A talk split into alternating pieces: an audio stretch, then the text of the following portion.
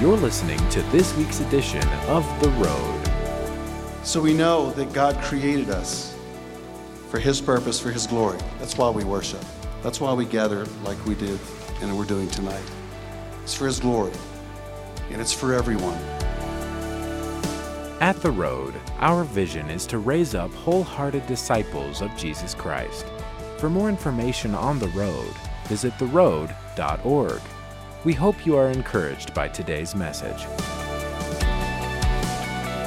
Father God, we just pray your spirit here over our worship. Father God, I pray your special blessing, anointing on our brother Mark. Father God, as he brings the message and word tonight, open our hearts, our eyes, and our ears, Father God. We thank you and uh, just invite your spirit here. In your name we pray, amen. So I've asked the team if they would stay up here with me because I'm, I'm like, ooh, this is a little awkward, you know. So, uh, so they've agreed kindly to oblige me and, and get a bar stool and kind of hang out. So I talked to Steve about this and I said, what if I just talked tonight to you guys about worship? If we just kind of unpacked worship. So I'm going to cover three different points, but what we're going to do is, like I said, it's going to be a little interactive if that's okay with you. It's a smaller crowd tonight. So did you guys bring your scripture, to bring your words tonight? Anybody bring your Bible? Okay, there's three people. Okay, that's good. So you guys can just scrunch together and share with those three Bibles. The rest of you can just, you know, I don't know, whatever you want to do. You're, and also, don't tell Steve I told you you can do this, but, but I like sometimes, like if I get a text or whatever or, or something, or, you know, if you want to check Facebook, you're more than welcome to. Okay, there's no rules here tonight. That's probably broken every rule that Steve laid out. But, but um, this is a social, this is a social network tonight, okay? And we're social people, so we're to just talk about God's worship tonight. We're going to worship Him, we're going to respond, and then we're going to teach, and we're going to respond and teach, and then we're going to respond at the very end, okay? So, the first question that we're going to ask tonight, and as I said, this is really interactive why worship? Why do we worship? Why do we actually come together on a Saturday night or a Sunday morning and come together in a building and sit in chairs for like an hour and a half and do this thing we call worship? So I guess the best way to, to, to, unpack that would be to maybe ask you a question. What would be, and I want you to, to talk to me, okay? What would be your definition of worship? If you could describe worship, what would that be? Can some, somebody talk to me. And I need, I need you to say it loud enough so we can all hear, okay? Right, just interacting with the Father. It's awesome. It's very tender. It's a very tender approach. Anybody else?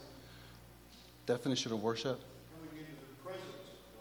Okay, coming into the presence of God. There's a lot in that. If you think about coming into, you walk in a door, you come into his throne, you walk into his room, you walk into his presence, you, you come near to him, you draw near to God. Anybody else? Loving God. That's huge. It's wonderful. Descriptions of worship. Anybody else? Obedience. Obedience. It's wonderful. Those are all great definitions of worship. And it's, it's like occasionally I, I go back, I'm a worship leader, and so I, and I, I lead worship both locally and internationally. And I, I have to come back to this question quite frequently Why do I worship? Why do I worship Him? And you probably thinking, why? You're a worship leader? You ask that question? Yeah, I do. I'm just being honest with you. Because sometimes I lose the plot in life. I lose my focus, and I have to refocus my attention on who this is about. It's not about me. It's not about what I do, playing an instrument. It's not about where I go. It's not about being behind a microphone and playing a guitar. It's not about having a band up here. It's, it's about what you just said. It's unpacking this obedience, this loving God, this whole aspect of His worth. And I kind of, my definition is kind of like what you were saying about Louie Giglio's. It's kind of a smaller version of that. That was pretty huge, though, by the way. Nice job. But um, this one, I just said worship is my life's response to everything that God is and everything that God does for me. And, and so we're going we're gonna actually do that tonight. We're going to respond live in worship tonight. So there's three things I'm going to I'm going to present to you tonight. And I'm going to ask some of you to read some scripture if you don't mind, so keep your Bible handy. So, number one, why worship? It's, it's for everyone. Worship is for everyone. Who can look up really quickly Genesis 2, chapter, verse 15, and then stay in Genesis around there and look up chapter 3, verse 8. So Genesis 2 15 and 3 8. Somebody look that up real quick. Got it? Bible drill. First person with their hand up in the air gets to read it. Ooh, Adam. Wow, the Boy Scout. Nice. Can you stand up and read it really loud for us? So, Genesis chapter 2, verse 15, and then chapter 3, verse 8. Thanks, Adam. Okay, so he just read two critical verses in Genesis. One is that God put Adam and Eve, or man and woman, in the garden. He had created all these things in the world for his glory. Then he said, But I now want to make I want to make man. I want to make man in my image. So if you look around, can you just look around at people next to you? Just look around the room, just real quickly, kind of glance at people. Okay, I know it's a little awkward. It's okay. It's all good. Okay, think about this. Those people that you just looked at are made in the image of God. So God kind of looks like that person that you just looked at.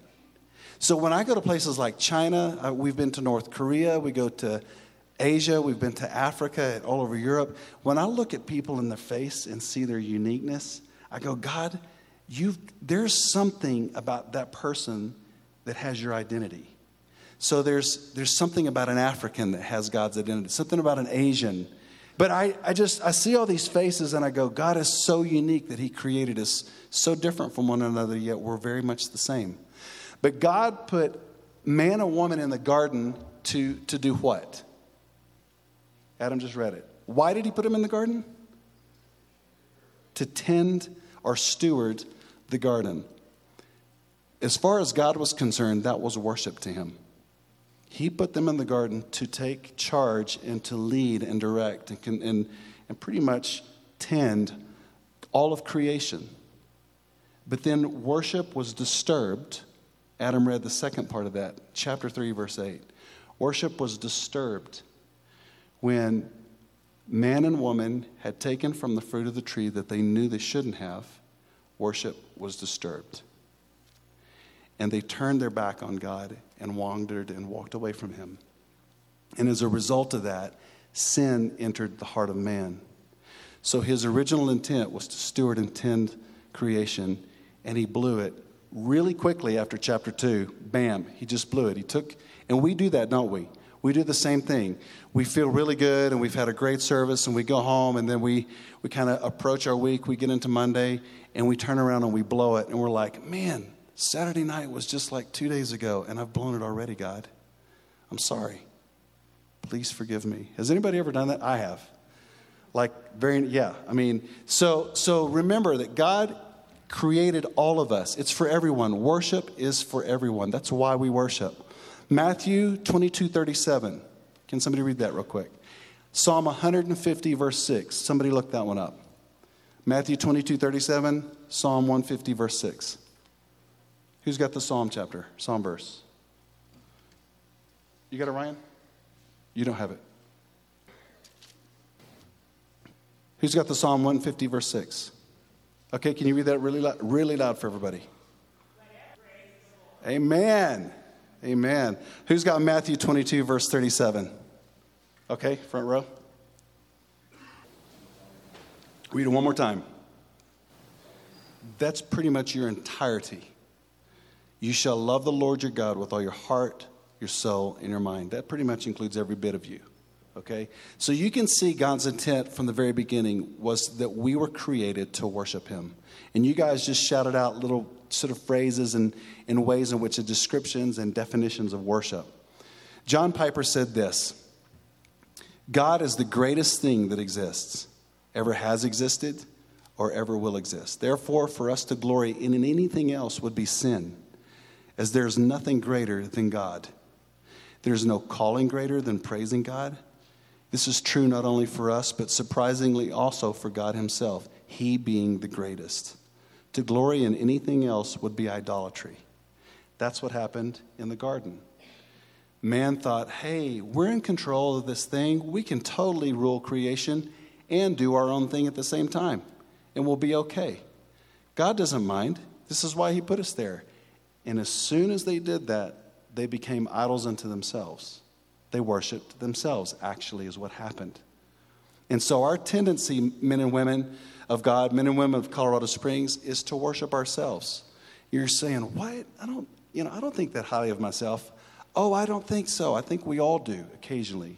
So when we leave this place, just remember that anything you do to serve yourself, you're actually worshiping yourself in a way. So God placed us here for His worship. That's why we exist.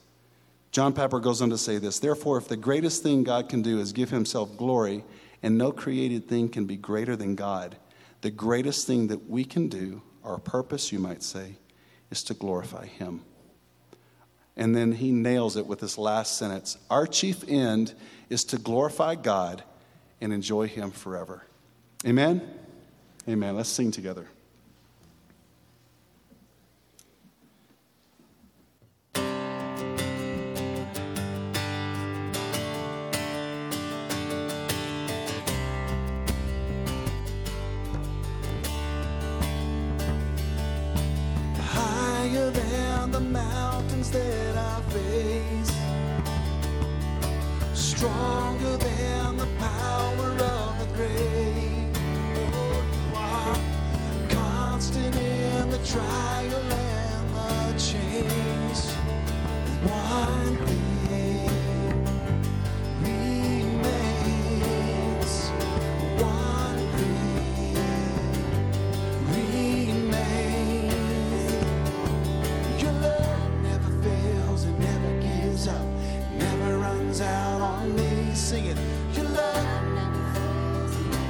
That's right. He never runs out on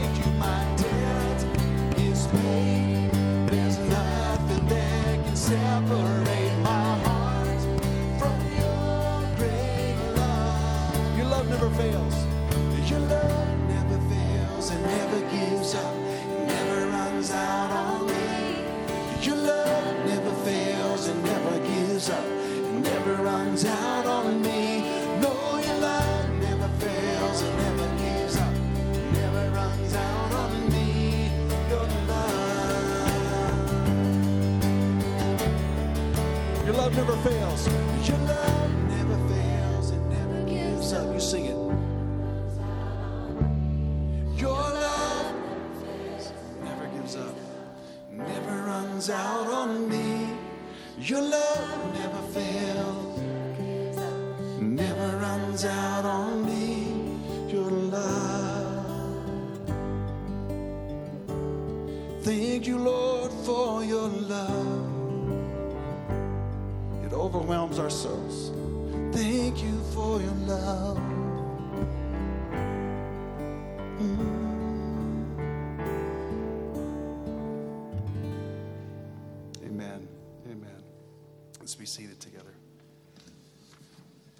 So we know that God created us for His purpose, for His glory. That's why we worship.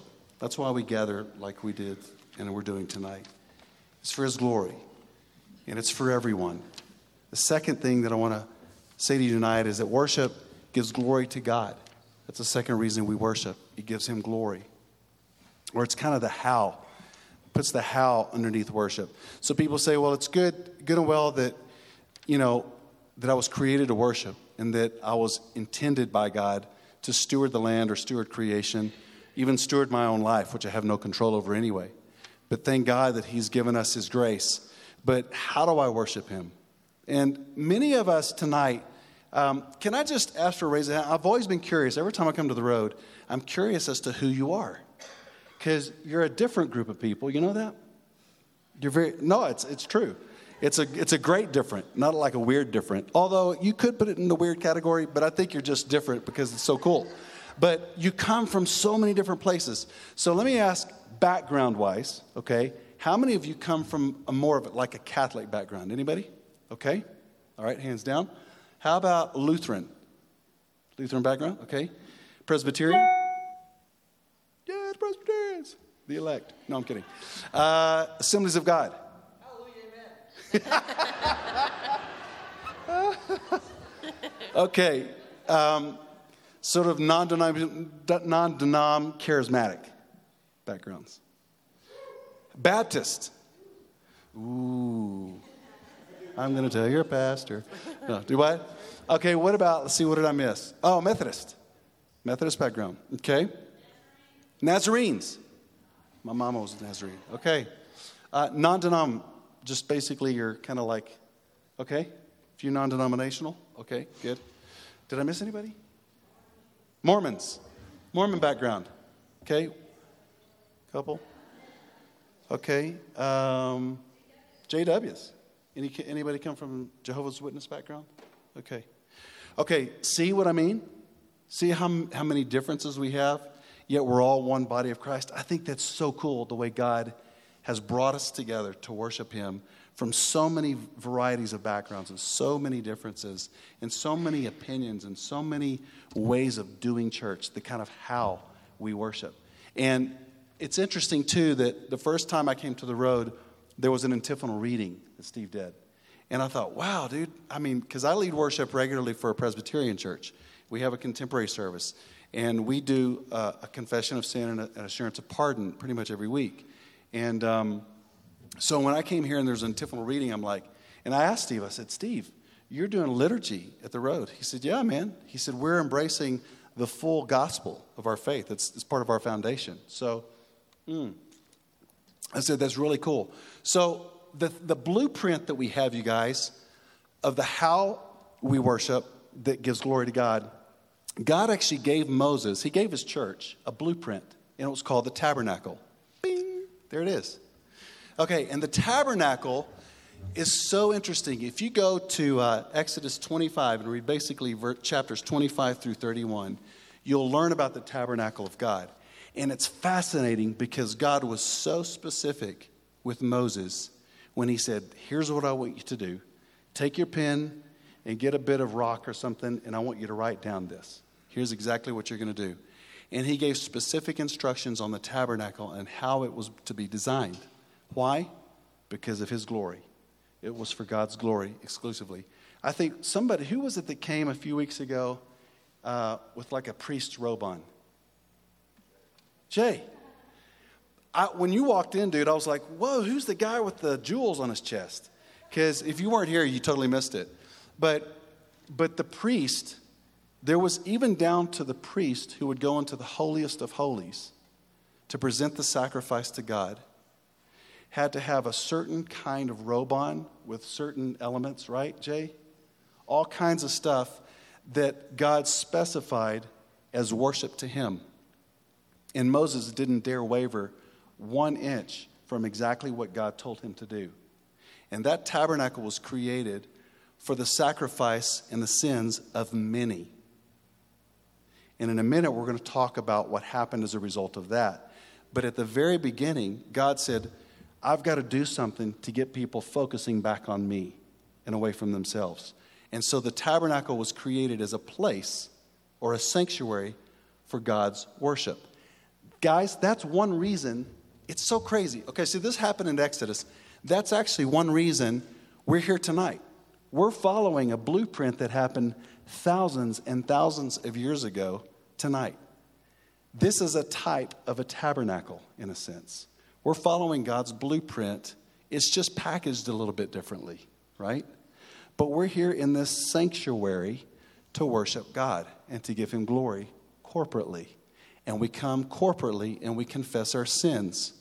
We come and we receive forgiveness, not from some priest or from some human, some man. We see, receive forgiveness because of the cross, right? That's why we come, because we know that the cross, everything begins and ends at the cross. And so we're grateful for that. God gave Moses the blueprints for this place of worship. Can somebody read Revelation 5, verse 9? I need somebody to read Psalm 95, 1 to 3. Can you guys be a little quicker? You're really slow tonight. Sorry about that. If this was a Bible bee, you would all be losing.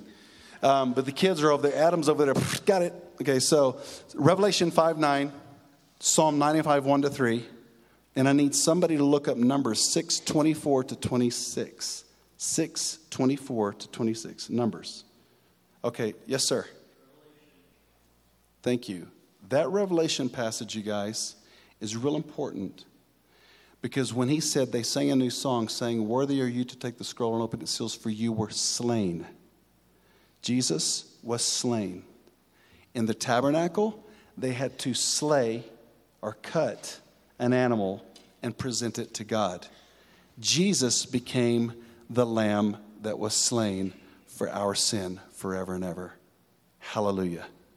Amen. Wow. Thank you, Jesus, for that bit of revelation that gives me comfort to know that worthy are you who took the scrolls, the lamb that was slain for our redemption. Okay, who's got Psalm 95, 1 to 3? Can you read that out really loud for us? Mm. Okay. That actually, Psalm 95, 1 to 3, is a call to worship. Did you notice what she said? Listen to this. She said, Oh, come. Oh, come, people. Let us sing aloud with shouts of joy. Oh, come. So it's like an invitation. If someone says, "Hey, can you come over to my house for dinner? Hey, can you meet me at Starbucks? Let's come, come, come to Starbucks and let's have you know a Bible study or whatever." It's an invitation to come and participate in something, an activity. She just read this out. Oh, come, let us sing to the Lord and make joyful noise to the rock of our salvation. Okay, some of you who grew up Presbyterians and Lutherans back in the day, okay, because I go to a Presbyterian church, to to make joyful noise to shout in a service or to um, make a joyful noise is kind of one of those awkward things that you kind of PC wouldn't do in a Lutheran church. You know what I'm saying? Hey, Jesus, we love you! That just wouldn't go down tomorrow morning, I don't think, in my church. If I just. Now, I mean, I can do it during worship because our pastor says just do, do what you feel you need to do, just go for it. But there are some churches that wouldn't allow you to do that. They would be like, people would look at you like, what are they doing? They're weirdos. Okay? But this is a call to worship. We've been called to worship. Okay, who's got Numbers chapter 6, 24 to 26? Hear that one. Okay, on the front row. Wow. It doesn't get any better than that. It really doesn't. Listen to this, you guys. I don't know if you're hearing these words of life. Listen to this. The Lord bless you. The Lord keep you. The Lord make his face shine upon you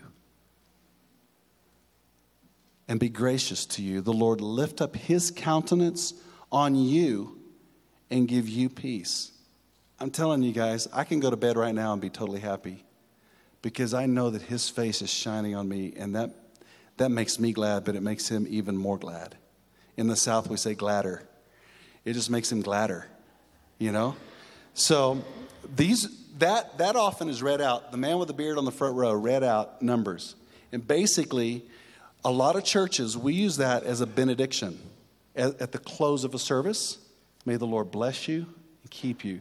In other words, it's sending out as we go from this place. In fact, remind me, Deborah, and we'll do that benediction before we leave tonight. Is that okay? Just as a sending out, it just kind of makes you want to go to bed and go, Thank you, God. It's all done. Okay, so there are, that's a benediction. Okay, who can read Psalm 95, 6? Really short one. Psalm chapter 95, verse 6. I need somebody to read Nehemiah 8, verse 6. And I need somebody to read Psalm 47, 1. These are little sound bites from Scripture. And then I need one more person to read Psalm 104, 33. So who has Psalm 95, 6? Okay, can you read that, ma'am, please, really loud for us? Thank you. Okay, so that's that is that's one of the that's answering the question. Worship gives glory to God, and there are many ways in which we can give God glory. And one of them is, is we bow before Him.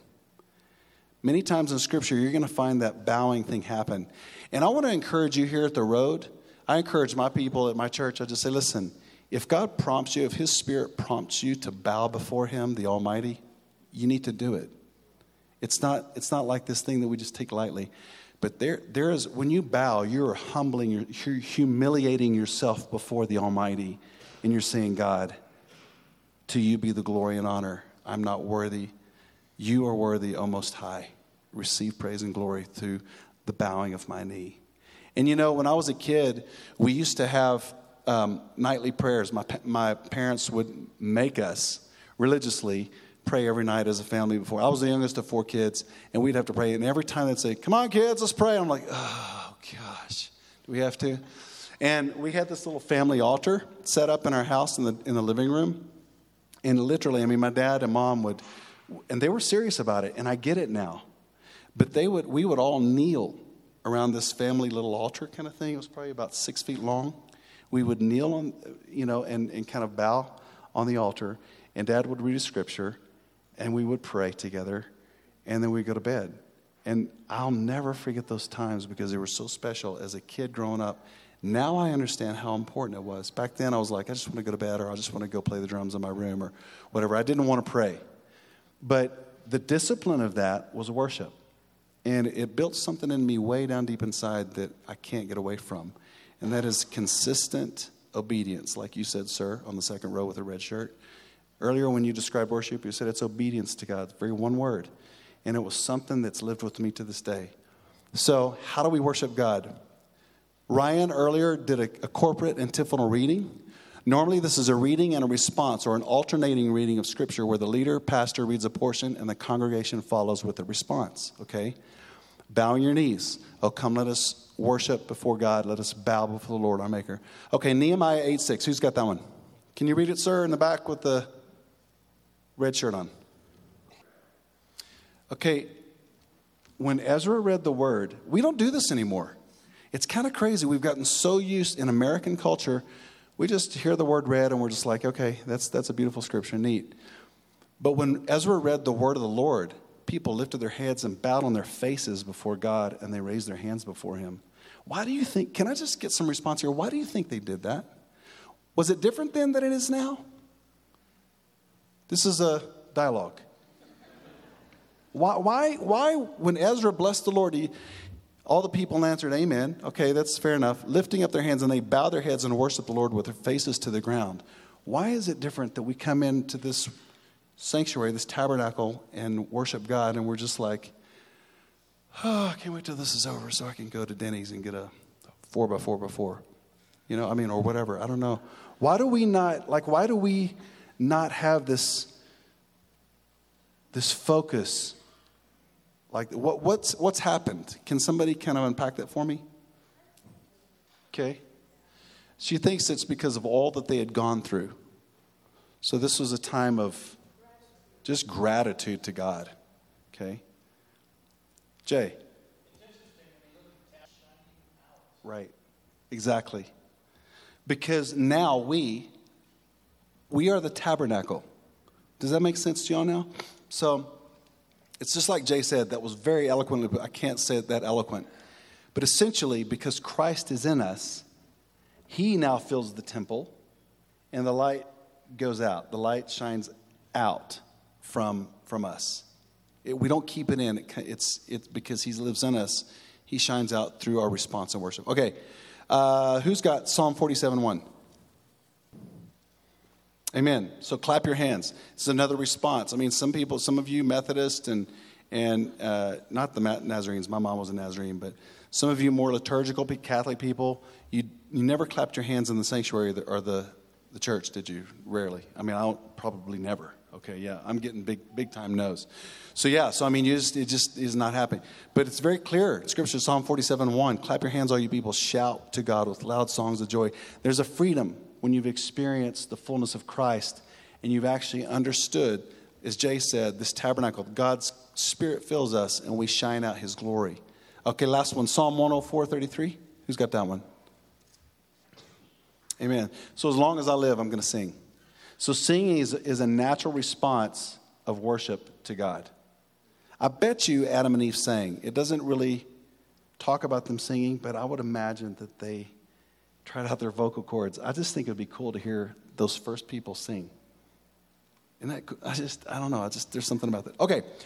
What we're going to do now is a response in the second part. Basically, number two is worship gives glory to God in many ways, or the how of worship. What we're going to do is a response to worship now is we're going to have a, a responsive reading. And at different times throughout the history of the church, and many of you from a liturgical background will, will understand this, Christians have sought to explain the core essentials of faith in summaries called catechisms, which means summary.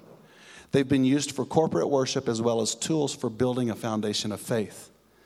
The following readings that we're going to do, the responsive reading, are from the Heidelberg Catechism, written in 1563, and the Westminster Shorter Confession of Faith in 1647. So essentially, our forefathers of the faith got together and compiled something that actually says this is what we believe as Christ followers. So why don't we stand? We're going to read this and then we're going to go into a time of worship. Here we go. What is your only comfort in life and in death? That I am not my own, but belong, body and soul, in life and in death, to my faithful Savior, Jesus Christ. He has fully paid for all my sins with his precious blood and has set me free from the tyranny of the devil. He also watches over me in such a way that not a hair can fall from my head without the will of my Father in heaven.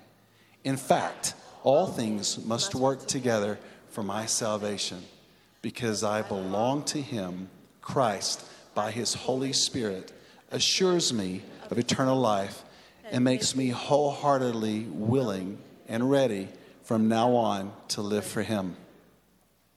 So, what is the chief end of men and women? Men and women's chief end is to glorify God and enjoy Him forever. Hallelujah.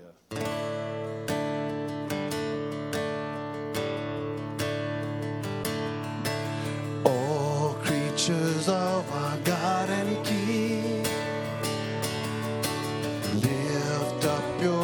and with us sing.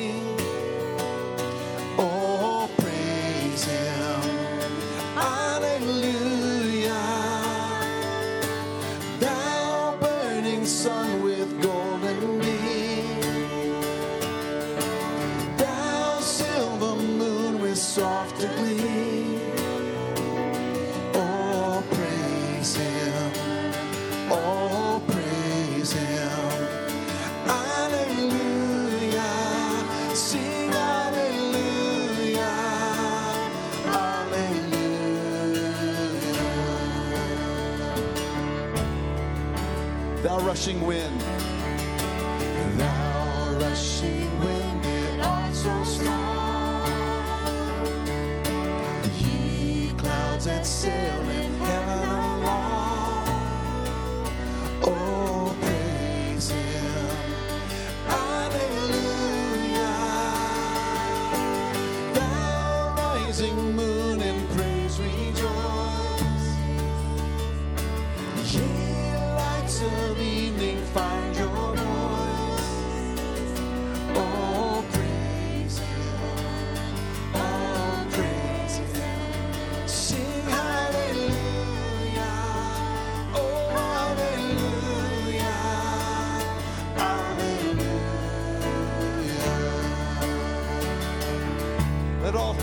Creator bless.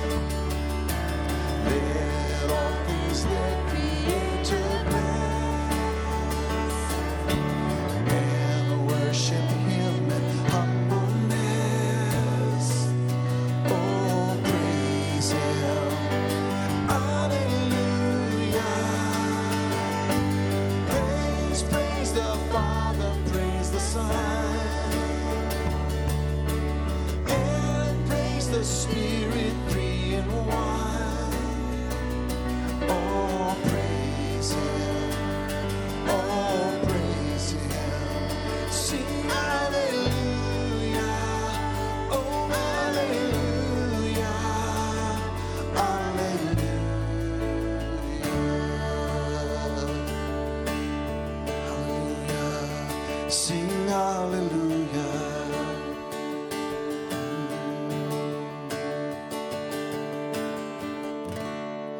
Father, we praise you because you're worthy of our praise. Yes, it's true, you created us to worship you. And yes, it's true, you've given us the blueprint of how to worship you. And God, this final moment, we want to just look at the aspect of the fact that worship is part of, of the now. It's not something that was just created ages ago that we kind of like have the residue of here. It's the now because of what you did on the cross. And so we want to worship you in spirit and truth, and we want you to unpack for that, that what it, what it means to us as Christ followers here in Colorado Springs. And so, Father, we as we sang that old hymn, it brought up and, and raised up in some of us years past, and we sang that hymn back in the day. And it's still true today. All creation was made to worship you and give you glory. And so tonight we humble ourselves before you, Father, and we say, please receive our worship. In Jesus' name, amen. Let's be seated one more time. So, yes, we were created to worship, it's, it's why we exist. And also, worship was created to glorify God. And again, we talked about the blueprint of that that God set up, and now we kind of adapted that to the 21st century in which we live. And now, the third, third bit of this little teaching is worship is part of the New Testament now life. Not yesterday, now, right now. Now is just right now. Okay, it doesn't get any more now than now. So it's part of now. It's part of you. It's part of it's part of when you leave here. You don't you don't leave this thing that we call worship behind in this tabernacle and go home and get in your car and do something else. You take Christ with you. Therefore you are worshiping. Okay? So you, your life, we just we talked about it at the very beginning. So, some of it, some of you said, a couple of you said, yeah, it's it's it's what we're born to do. It's it's it's who we are, whatever. And it is. It's true. We were created to worship, but we are worshiping people. So let me let me just kind of describe it this way. When you go out to eat tonight, if you go out to a restaurant, you're worshiping. When you go home and you sleep, you are worshiping. When you go to work on Monday, you are worshiping. When you play with your kids on the playground, when you go to school, when you study, when you are working on that problem, you are worshiping. Why? Because all of life, we we read this in Scripture a few minutes ago, everything we are, all we have, heart, mind, and soul, and our bodies exist to worship. Therefore, everything we do is worship to God. Now, you say, well, what if I sin? Is that worship to God? No, it's not, because you've turned your face on God and walked away because you, you're doing this thing on your own. We talked about it in the garden how the stewardship happened with man and woman to steward the garden and steward creation, and they blew it one chapter later. Now, I don't know how long that was between chapter two and three, but if it was a couple of days, it probably makes sense that it was a couple of days because that's us. It's just kind of how we are now. You know, we just kind of can't help it, but we, we do, we fall. But because of the sacrifice that Jesus Christ made on the cross, and a minute ago I said it, it's where everything is even and equal at the foot of the cross. So if you came here tonight and you're thinking, I'm the worst, I've done stuff you don't even know, I can't, you can't, no one could save me from what I've done. Oh, yeah, they can. The cross was enough. No, but you don't know, you, you don't know what kind of life I've had in the past. You, you don't know what I've done to people. You don't know how I've hurt people. Yeah, the cross is enough. But I, I'm divorced. I've been married three times.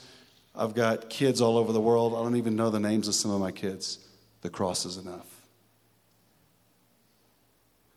But I've cheated on my taxes this year, recently.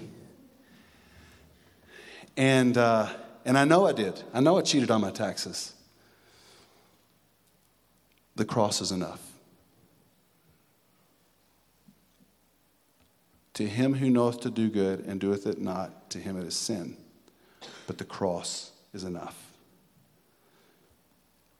Through remembering Christ's sacrifice on the cross, I want to read this out of 1 Corinthians chapter 11 verses 23 to 28. And I want you to close your eyes because I'm going to read this out of the message version of the Bible. So it's not the ESV or the King James, it's, it's the message. So I want you to bear with the, the lingo, but, but to me, this is kind of how we would talk to one another if we were out having a four by four by four at Denny's. Okay, check this out. So everybody close your eyes. I just want to read this over you. Okay, I want you to receive these words. This is the words of Christ. Let me go over with you again exactly what goes on in the Lord's Supper and why it's so centrally important. I received my instructions from the Master himself and passed them on to you. The Master, Jesus, on the night of his betrayal, took bread. Having given thanks, he broke it and he said, This is my body, broken for you. Do this in remembrance of me. After supper, he did the same thing with the cup. This cup is my blood, my new covenant with you. Each time you drink this cup, remember me. What you must solemnly realize is that every time you eat this bread and every time you drink of this cup, you're reenacting in your words and your actions the death of the Master. You'll be drawn back to this meal again and again until the Master returns. You must never let familiarity breed contempt. Anyone who eats the bread or drinks the cup of the Master irreverently is like part of the crowd that jeered and spit on him at his death. It's that kind of remembrance you want to be part of. So examine your motives, test your heart, and come to this meal in holy awe.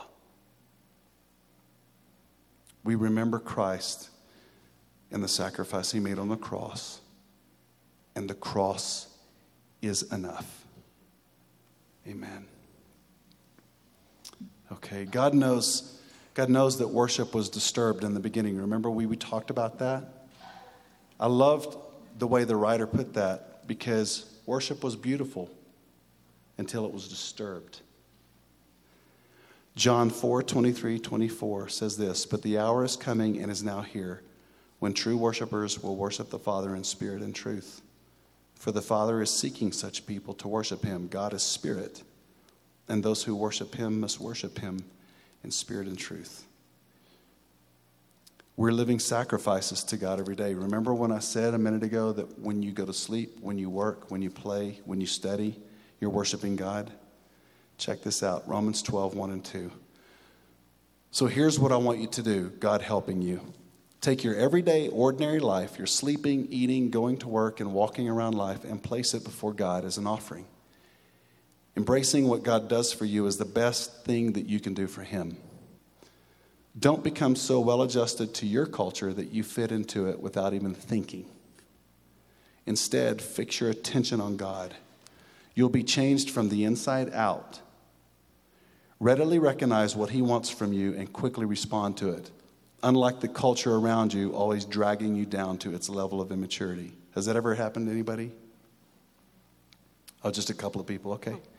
So, unlike the culture around you, always dragging you down to its level of immaturity, God brings the best out of you and develops well formed maturity in you. And lastly, the final thing I want to say tonight, and this is this is like this is like the Bron- this is better than the Broncos winning the Super Bowl, okay? This is hardcore amazing stuff. We, you, are part of an everlasting kingdom that cannot be shaken. Amen? That, ladies and gentlemen, is what we hold on to. The kingdom we belong to and the one we serve, the Master, cannot be shaken. It will never die, it will never pass away, it will live forever. And that's the kingdom I belong to. And I pray to God that's the kingdom you belong to tonight. That's the one that cannot be shaken. Everything around you can shake, politics, earthquakes, hurricanes, three feet of snow, doesn't matter. His kingdom will never be shaken. Last scripture I want to read over you tonight Hebrews 12, 28 and 29 says this. Again, it's out of the message. Do you see what we've got? An unshakable kingdom. And do you see how thankful we must be? Not only thankful, but brimming with worship, deeply reverent before God. For God is not an indifferent bystander. No, He's actively cleaning house. He's torching all that needs to be burned, and He won't quit until it's all cleansed. God Himself is a fire. I love that because you can't get away from the fire. And God's burning right now in people's hearts in this room, in this tabernacle, in this sanctuary. He's burning people's hearts. And He's convicting of sin and He's turning the searchlight on the areas that we've talked about earlier. Because the Bible says, we just read it, He's an all consuming fire. And that fire, once it burns up all the crap in your life, you know what rises to the top? Gold. Gold rises to the top. And that's the thing that he wants. He wants the gold. He burns away the chaff, he burns away all the dross, all the junk, because he's a consuming fire. And when his spirit, as Jay said earlier, his spirit comes in, completely starts to burn away all that junk in your life that you feel bad about yourself and he puts a new heart in you. He takes the heart of stone and he replaces it with a heart of flesh, a beating heart. Isn't that awesome? That's the God we serve. It's an unshakable kingdom. So, guys, we have got something. I don't want you to get comfortable and go, oh, that's nice. See ya. You know what? You belong to something that's magnanimous, it's beyond even comprehension and understanding. And so when you leave this place, I want Monday to be a time when you actually attack the day and you wake up and you go, you know what? God, me and you today are going to take on this day and you're going to guide me to people and you're going to open my mouth and I'm going to say things to people that I that aren't even from me, they're from you because I want you to speak through me to people. I want you to, to be healing to people through me. I want you to touch people's lives through me and through my testimony in my life. And I want you to clean me up and make me new. I want you to push restart in my heart and let me start again from tonight. You've been listening to The Road. We hope you have been blessed by today's message. To connect with us further, visit theroad.org. If you are walking through a difficult time, we want to pray for you. Go to theroad.org, click on the Ministries tab, and go to our prayer page to send us your prayer request. Thank you for tuning in today and be sure to listen to the next edition of The Road.